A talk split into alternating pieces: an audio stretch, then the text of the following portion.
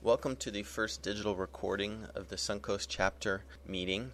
This meeting was held August 3rd, 2006, and it's the first time that we are making it available digitally for listeners. Ian Koss is the founder of Ink 19, which is a, a large music magazine. It used to primarily be print, and Ian's team transitioned into the online format as the internet emerged, and he's going to be telling us about all the differences and the new techniques he and his team used when they moved into this new medium. As you heard, my name is Ian Koss. My day job is doing IT stuff at Florida Tech, mostly related to distance learning. But uh, these days, my hobby is maintaining Ink19.com, which is a music website. Uh, Ink19 started as a print magazine in 1991, 15 years ago, a little over 15 years ago, June 91. It's now online. It's been online for 10 years. We were a very early internet adopter. If you think about 1996 and, and the internet, you know, you had Netscape, you had, there was no Google, there was barely some Yahoo. and I, I, guess, you know, part of, part of what I'm going to touch on in this, pre- this presentation is some of the differences between writing in print and writing online. Uh, based on my experience and some of the things I've observed. I got a Bachelor of Science in Computer Science from Florida Tech back in 91. Uh, that's kind of my technological background. While I was at Florida Tech, I was one of the editors at The Crimson, which was a campus paper. I was also a DJ and worked in the music department at WFIT, which was a campus radio station. And after I graduated, I kind of didn't want it to stop. so I figured out a way to, to keep that going. At the time, 1991, alternative music was becoming popular. You know, al- al- alternative was still the alternative to the mainstream and not the mainstream. At the time, in the area, it, the, no one was writing about the music, you know, unless it was a sort of as a novelty novelty thing. So we there was there was obviously a, a market for it, and we had the resources and the know-how, myself and the, and the other people who started Ink 19, and uh, probably most important of all, we were very, very stupid. because starting a magazine is uh, a lot of work, but it's nowhere near as much work as keeping a magazine going. What I tell people is you have all the time in the world to put out your first issue, and only a month to put out your second one, or a week, you know, depending on what schedule you set for yourself. But you know, we were stupid, and fortunately, we were also obstinate. So we kind of hung in there to the point where we could keep it going. If you notice, most most people who start a magazine will last two or three issues, and generally, if they get past that third, fourth issue, they're kind of you have enough momentum to keep going. So we began planning Ink 19 back in November of 1990. We published our first issue in June of 91. I think that first issue was about 5,000 copies. Uh, originally, we had planned to distribute it in Brevard County only, over on the Space Coast, uh, with some dropped off in Orlando when we went to shows, or you know, uh, just kind of a casual distribution over there. But it uh, it was adopted very quickly over there, and we started expanding into the area, and uh, grew the magazine to about 10,000 copies. Then in October of '93, we came into Tampa, West Florida, grew the magazine to 25,000 copies. In April of 94, we added Atlanta, up in Georgia, uh, grew it to 45,000. And then in March of 97, we, we started a South Florida edition and grew the magazine to 60,000 copies. That's about where we peaked. Our last issue was December of 2000, and at the time we were the second largest regional free music monthly.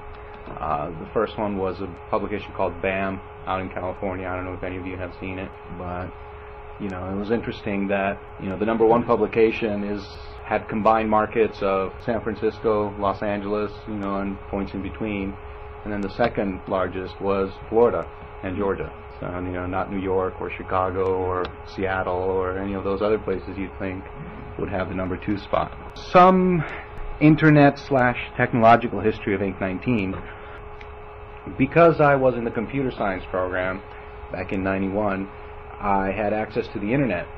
You know, back then it was kind of a, a secret, you know, like uh, like the alchemist's magic mirror. Not everyone had it, and you described it to people, and it, it sounded like magic. I mean, it was magic. Um, there was no World Wide Web, but there were news groups and there was email. So I put out a request on some of the news groups asking for people who were interested in contributing to the magazine. And uh, we had some submissions via email for our first issue. Uh, we had, they came from all over the country. Uh, people, we had some people from New York. We had one person in Australia send us something. We began all digital production. We were, you know, laying things out on the desktop and printing to film. In 94, we made email a requirement of all staff in 96. Just kind of, you know, at the, at the time people said we were suicidal, but it was just too much work. We lost some staff, you know, and we, we kind of grandfathered some staff in because we really liked them, you know, and we were willing to type up their stuff ourselves if they put it in the post. But uh, yeah, all new staff really had to have email starting then. Uh, we premiered the website in early '97. In '98, we began using XML. Um, the reason we adopted XML is we, we needed a way that we could mark up our stories so that they could have uh, so that we could have kind of two versions of a story in one document. You know, one version headed for print where space matters and you have to count every word, and another version headed for our our website where it can be as long as you wanted. Um, you know, especially on something like an interview, you you know you you'll talk to someone for 40 minutes and get about 10,000 words out of them uh, talk to someone like Henry Rollins for 40 minutes and you'll get a lot more than that. But, you know, an, an interview in, in print is about 2,000 words. You know, if you really want to stretch it, you can maybe go up to four or 5,000. But we were just wasting a lot of good material, ending up on the cutting room floor, so to speak. So we decided to come up with a system where we could kind of be able to edit both editions at the same time and be able to single out which parts were headed for print and which parts were headed for online. And we did that with XML. It was uh, simple enough and easy enough to manage at the time. In 2000, in early 2000, we moved all our editorial department online.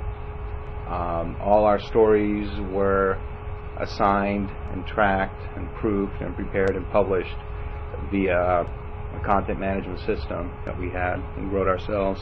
Um, even at, even then, at the time, our our online publication schedule was monthly, just because the print publication schedule was monthly and it was easy to manage it that way. You you know you, you everything fit in a calendar.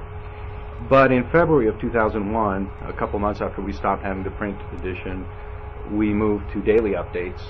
Um, there really was no reason to keep things monthly, especially not online. And uh, we've been growing the website. We're uh, averaging between 10 and 15,000 daily visits, 10, and th- 10 to 15,000 daily visitors, uh, about half a million page views each month, and it just seems to keep growing from there. All right. so with that background out of the way, what are some of the differences between writing for print and writing for online? Well, you have differences in style and differences that have roots in technology. When it comes to differences in style, one thing to think about is that print, print media is very selective. You have a good grasp of your audience. You, you kind of know how you're targeting your audience, where you're where your publication is being distributed, what kind of demographic will find it interesting enough to spend their hard-earned cash to pick it up. Or um, we were a free magazine, so in their case, it was more of a I'm going to have to carry this all night kind of sacrifice. But nonetheless, you you, you did have that uh, a filter. Um, where really only the people who were interested in what you had to say would be the ones reading it, uh, making the investment to have their magazine in their possession given that, you can target your writing at the specific needs and the knowledge level of your audience. You have a good idea of who they are, what, what they're interested in, what they're expecting to read. On the flip side, you have some physical constraints. You know, you you only have so much space for fitting your text. And uh, you only have so many pictures you can run and at, at a certain size. And sometimes those restrictions can make you artistic. You know, you find creative ways to get around them, but most of the time they're just frustrating. In contrast, online media is a free-for-all. Whatever you publish online can be read by anyone. You, you can't make any assumptions about who is going to end up reading your article. People will find it one way or another. Sometimes the link gets passed along via an email, but at other times they're just looking for that random piece of information and they come across your article. Also in contrast is that people have no investment in what they're reading on the screen. They can just click and be somewhere else. They don't feel any obligation to read it because they uh, spent their money on purchasing it or because they went out of their way to pick it up and bring it home. And again, be, because of that unknown audience, you, you, just have all sorts of levels of knowledge and, and interest going on. But again, in contrast, you can make things as long as you want or as short as you want. And you can have as many bad digital snapshots of your vacation as you want. There is an interesting, uh, interesting effect going on with permanence and availability. I've, I've, called it the paradox of the web, and that is, uh, you know, when when we first started publishing online, and we first started telling some people we don't have any room for you in the print edition, but we're going to put your piece online. Uh, people would be would get mad. They'd be frustrated. They would feel like their article wasn't real if they couldn't hold it in their hands. But what ends up happening is that that article you hold in your hands lasts one month, and then the new issue is out, and you know if unless you had some friend that kept his copies around, or you happen to stumble across it tucked under your mattress or something, you're never going to see those those articles again. Uh, online, however, it's another story. You know, online once it's up there, it's permanent. It's it's available. I I can go to my website and bring up stories from 1998 if I wanted to, and it's interesting because we'll get we'll get feedback from people for things we wrote years ago. You know, sometimes it's someone who was at a show or who has special memory of, of an artist. Sometimes it's the artists themselves. You know, looking up that crazy band they they had in college, and you know they they come to find that someone wrote about it and it's it's still over there. And I mean, it's interesting that if if we were exclusively print, none of this would be happening. You know, all ev- all we wrote every month, you know, tens of thousands, hundreds of thousands of words would just kind of disappear. The other thing is availability. That's that's interesting about the web that your distribution is global and for the most part it's free. It doesn't cost more to reach someone in Australia than it does to reach someone down the street. You know, one of one of the biggest headaches for us when we were in print was distribution. You know, getting getting these magazines into the hands of the people who wanted to read them when uh, the magazine is produced in one place and printed in another and then distributed throughout two states. So anyway, with all this in mind, what do you do when you are writing online? I guess the most valuable piece of advice I can give anyone is to get to the point. Because people have no investment in your whatever you wrote, they will click somewhere else as soon as they think it's not the right place. And mean, usually that's at the end of the first sentence. So you need to either make your point or very quickly hook people in to what you want to say if you want them to read the entirety of what you wrote. After the first paragraph, the first three or four sentences, the reader should know the exact topic of the text and the exact level of knowledge that is required of them to understand what's going on. A lot of this is, is kind of common sense, but it bears repeating. Uh, use clear and precise writing, uh, develop a unique voice. Being timely is crucial. Uh, another effect of, of, the whole internet publishing phenomenon is that you know if, if it's if it's not today, it's yesterday's news. In print, you'd have much more of you have a much more lenient uh, lifespan for for things because people expect you know, well, there's a whole production cycle, and it takes time for the magazine to get to my hands, and then I have time to read about it. But online, that's that's not true. I mean, everything has become a matter of, you know, days, if not hours, and you know, by the time, you know, if if you're a day late on on a particular story, all your friends are like, oh yeah, I read that yesterday. All right, some technological differences uh, print media is static. That means it's great for layout. You know, you can put your images where you want them. You can choose the fonts you like. You you have control over your green so that it's a forest green and not a spring green. It's great for heterogeneous information delivery. If you have a lot of different things, you can put them together on your page and, and use design and layout to make sense of the information, even if it's a whole set, set of, you know, text and charts and images and diagrams. Once something is printed, that's it. You're done. It's printed. You know, maybe there will be a second edition in a year or a couple of years if, if there's demand for it. But really, when you're done, you're done. You don't have to worry about it. Now, online media is kind of the opposite in, in these ways. Uh, there's no guarantees on your presentation. Your, your page may look great on your screen, but you know look look completely unintelligible on someone else's computer using their obscure browser. Pages already suffer from information overload.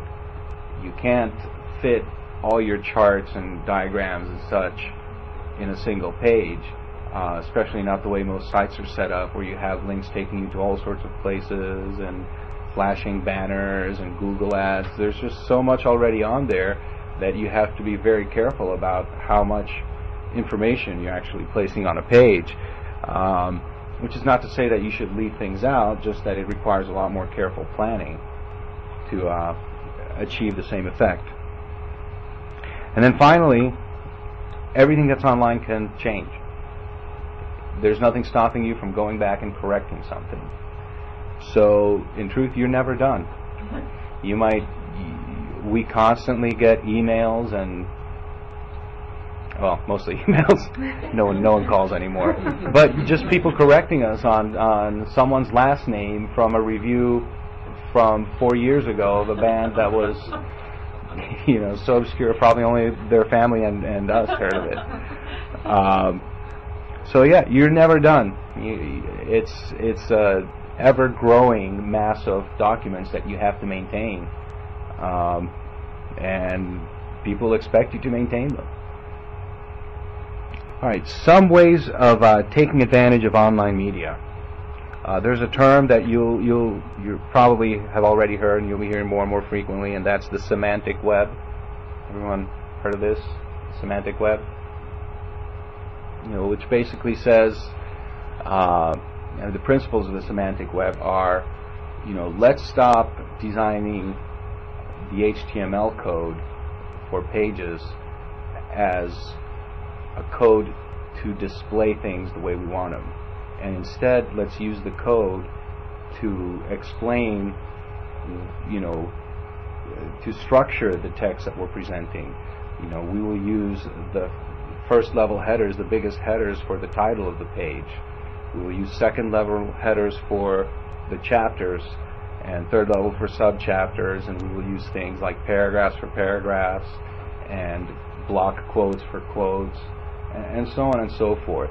You know, the the idea of the semantic web is that that you are giving information about the information on the page and not necessarily, you know, you're not focusing on making sure that your links are all the same pretty color of red and that your background is that pink crosshatch that was your favorite two months ago, but now it's horrible. uh, one of the advantages of having semantic markup is that it provides additional information about your writing to search engines. Um, most search engines do differentiate between something that's a first level header as being central to the topic of a page and further you know further down the line the second third paragraph level text that all gets indexed with less weight as to the topic of the page. And kind of a, a side effect of, of, of doing things this way is that it provides some generally accepted visual cues to the reader when when you make your first level headers the biggest and the second level headers the second biggest and so on it helps people think of the structure of your article the way you intended it. Um, and they're not they're not distracted by things like uh, the color of your headers to imply you know a, a difference in level or using a different font or you know all these details that help with the design of the page but don't necessarily help convey the meaning of the page. And then uh, finally there's uh, one of the advantages of using semantic markup for your web pages is that it gives you better control over changes that you want to make in the future. Um, it's if in the future you decide that you want all your first level headers to be a different font because you have structured your data uniformly across your site it becomes a much easier change to make. Another another thing you can use to your advantage is metadata about your article. Uh, metadata is basically information about a page that is not visible to the user. Things like keywords descriptions. Um, for example, your page title, you know, which you see at the top there, in this case, Ink 19 uses media thought, you will see that text in, when you make a bookmark. You know, if you were to bookmark this page, that's what the bookmark would read by default. People use it to identify which window they're looking for. When, if you're like me, you'll have like eight browser windows open at a time, and uh, sometimes it's difficult to find the one you're looking for if people haven't titled their pages appropriately. And the page title also plays a crucial role for search engines when they want to index whatever it is you're writing for, writing about. Um, they'll use that as one of the main uh, topics, keywords for for ranking your page in searches. Can I ask you a question? Sure. Um, I haven't done any web design in a while, but is, does, are you saying that the um, search engines now will go and catalog everything in a given website, not just the uh, the meta file words that you put up there as far as for getting hits? Um, yeah, the, the search engines will take everything that's on the page. Everything. Everything that's on the page. You know, all the the source code. Let me see if I can bring it up here. Yeah, here. Here we go. This is what the search engine kind of absorbs from the site. All this text here, and nothing else. They don't care about the graphics. They they can't read the graphics. Mm-hmm. Uh, they don't care how it's designed or anything like that. They'll just start looking at the text bits. Like here, this line here is the page title. Here you see some of the metadata I was just talking about, uh, like keywords. Yeah. Here are some keywords that a search engine would see. A description. If you if you provide a description for your page, it what gets it's what gets displayed by a lot of search engines when they match. You don't have a description, a lot of times the search engines will try and synthesize something about the page based on the keywords you're looking for. Because because you don't know the words that people are looking for and how that's going to be presented, it's always best to have your own description of the page. Search engines use, and, and I mean, this is this is you know their trade secrets. Really, you know, it's what makes Google different from Yahoo and from the other ones. They all have their algorithms for ranking the pages to try and give you the one you're looking for. If you have an article about, um, you know, clams in the Indian River, mm-hmm. your title should be clams in the Indian River, and probably one of the first first headings in your page should be clams in the Indian River, and you know, not something as like. Uh, you know, swimming down Brevard's waterways. Right. Different search engines use keywords to different degree. Uh, Google claims that they don't use the keywords at all. That they're, they're using other criteria to rank their pages. Because it used to be that was the only way. Yeah, it used to. They used to have a lot more importance, but it, it's something that got abused a lot, mm-hmm. and you know to the point where people would repeat keywords thing. I mean, that's such a trivial thing to catch. I'm not sure why anyone thought that the engine search engines would be cool, but people would, for example, put their competitors as keywords for their page. So if you were looking for Ford and GM had Ford as its keyword, you know, so there was a lot of abuse when it came to the keywords. Again, because it wasn't because it's metadata, it's something that the the user doesn't see, but the search engine does. And I mean, one thing to to remember is that if you have, um, I mean, when we talk about Google and Yahoo and, and these public search engines, it's kind of a free for all. Um, you know, any, anything goes when it comes to getting you higher on the ranks. But a lot of people neglect the fact that pages a lot of times are searched by, you know, internal search engines. When you have, a, you know, a company with all its documents and you want to search the company website, they might be running their own uh, search engine on that, and then keywords do become very important. You know, it becomes a way that you can find your corporate information quickly and precisely. I mean, I, I think when it comes down to it, search engines do not trust people to write their pages correctly. Uh, I mean, partly maybe it's because they don't think everyone is competent enough to do it, but I think for the most part is they don't, you know, they don't have any faith that people will just describe their page and be done with it. You know, people will do anything to get a leg up. You know, to be in that first first page of listings that comes up when you type in those particular keywords. There's an entire industry built on uh, search engine placement. Now, there's there's consultants who will charge you thousands and tens of thousands, hundreds of thousands of dollars to get your page on that first search page. And you know they're uh, they're wizards. They they have kind of figured out how Google's secret algorithms work, and you know they know the tricks to making it happen. Of course, you can pay for a Google ad. You can pay for a Google ad, but it's it's a it's become a really complicated ecosystem. And just in, in the last three or four years, uh, you know, the, the field is called search engine optimization, and it's all about making you know placing your your hits higher. Like um, Google, for example, places a lot of value on incoming links. If you have a page and someone has linked to your page, those keywords that are used to link to your page have a really high value. So in other words, if uh, if we have this article here on Henry Rollins and someone else links to it and says something like, "Hey, check out this great Henry Rollins article," that link to this article is probably one of the the best ways to boost it up. And the more incoming links like that that you have, the more uh, the higher up the rankings you go. You know, and again, this all comes down to how can the search engines extract, you know, meaning from all these pages when people are out there trying to subvert the whole process. That's what I mean. Is they they don't really trust you to put the keywords anymore. I mean, they'll they'll count them, but they might not rank as much as the actual text that gets seen. And in Google's case, it definitely doesn't rank as much as the incoming links to your pages.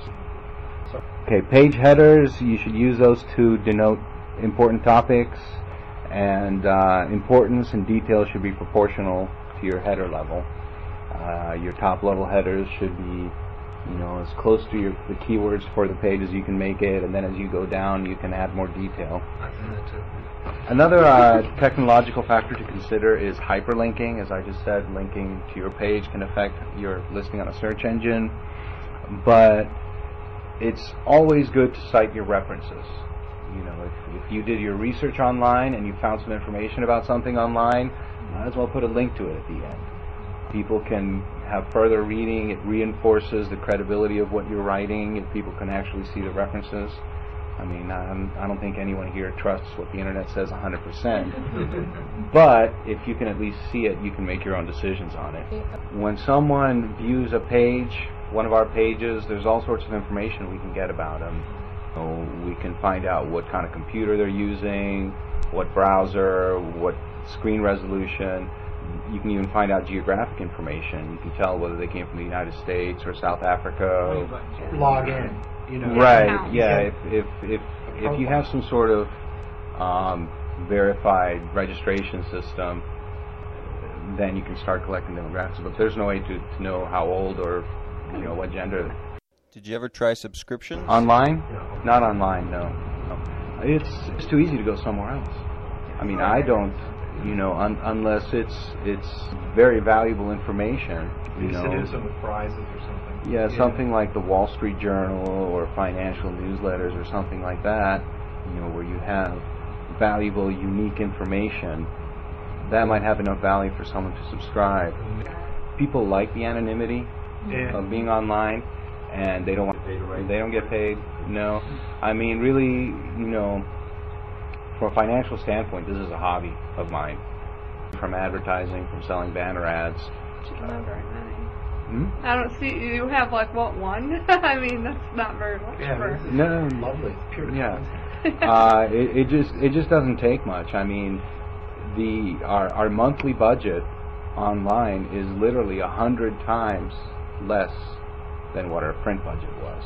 We'd spend a hundred times more money uh, getting a magazine out, and people were still, you know, for the most part, none of our writers were being paid. We we might have had a couple of editorial and uh, production positions that gave people some extra beer money but uh, yeah, I mean, as as a profitable enterprise, it's it's never really been there. I mean, one of the advantages of of doing this stuff online, um, I guess, is that your costs are for the most part fixed. Your production costs. It, it would cost me the same to have uh, 50 page hits as it does have half a million. You know, it's not like all of a sudden, oh my, you know, our, our readership has gone on 10,000 fold, and now we must spend 10,000 times as much getting the word out there, which is what would happen if you had a printed edition. So cite your references, check your facts, because other people will be checking them too, and it's really embarrassing when they catch you. It's a good idea to always provide a link out. In other words, you know, a link to more information about this person, uh, someplace where you can buy something if you're talking about a consumable. I mean, in our case, we usually have a link to the artist's website at the end. So yeah, so here's a, but it's still worth repeating. There's research that came out. I mean, back back when I gave this presentation the first time, it was very recent research, but now it's about six months old. Research indicates people judge web pages within 50 milliseconds hmm. before they've even read a word. They've already looked at the page and decided, you know, ma- made some sort of judgment on it. You know, Who did that research? I have the link here. That does sound really suspect, you know. They sit there with a millisecond stopwatch, you know. You tell me when you made your I decision. know. I- I think- I think I what- how fast that is. I think what they they were they were uh, tracking eye movement Electrodes. uh, and maybe some Yeah, electrodes or like- something. Like the book Later had all sorts of evidence of that. 50 milliseconds is such an incredible. Yeah. Really? But if you're surfing, I would give you them at least about how 100 milliseconds. click, click, click, I'd give move it on a silly the next millisecond page. longer 101. Well, you can you can measure a lot of uh, just by by pupil dilation, you know, by the way people's pupils dilate or contract. Uh, I mean, that's a pretty clear indicator of, of someone's attitude towards a page, and they found that when people like the page, their their pupils would dilate within 50 milliseconds of just being presented with it. If you're a student Um, pupils. No, you know, you- for for internal, for material that's more targeted, you know, I mean, m- most of what I've been talking about has been just casual. You know, oh, I'm interested in elephants today. Let's go. Let's go find out about elephants. Um, but no, when when you're when you're talking about material that's, you know, part of a process or or, you know, has has a definite place in what you're doing. You know, this is something you reference for your work, or this is part of the coursework for your class. Um, I mean, a lot of this stuff may not apply as strongly, but it's always still it's still good advice. You know, it's still it's still worth it to give people a positive experience, and you know, not not drag them through. I saw that your site has a lot of pictures on it. Like every article had a picture. Mhm. Is that part of the design principles to keep readers and attract? Yeah, yeah. Um, I I can't think of anyone who likes who sees a, a page of full of text and just says, "Oh man, I really want to read that." Um, just having a single image is enough to totally turn the tide.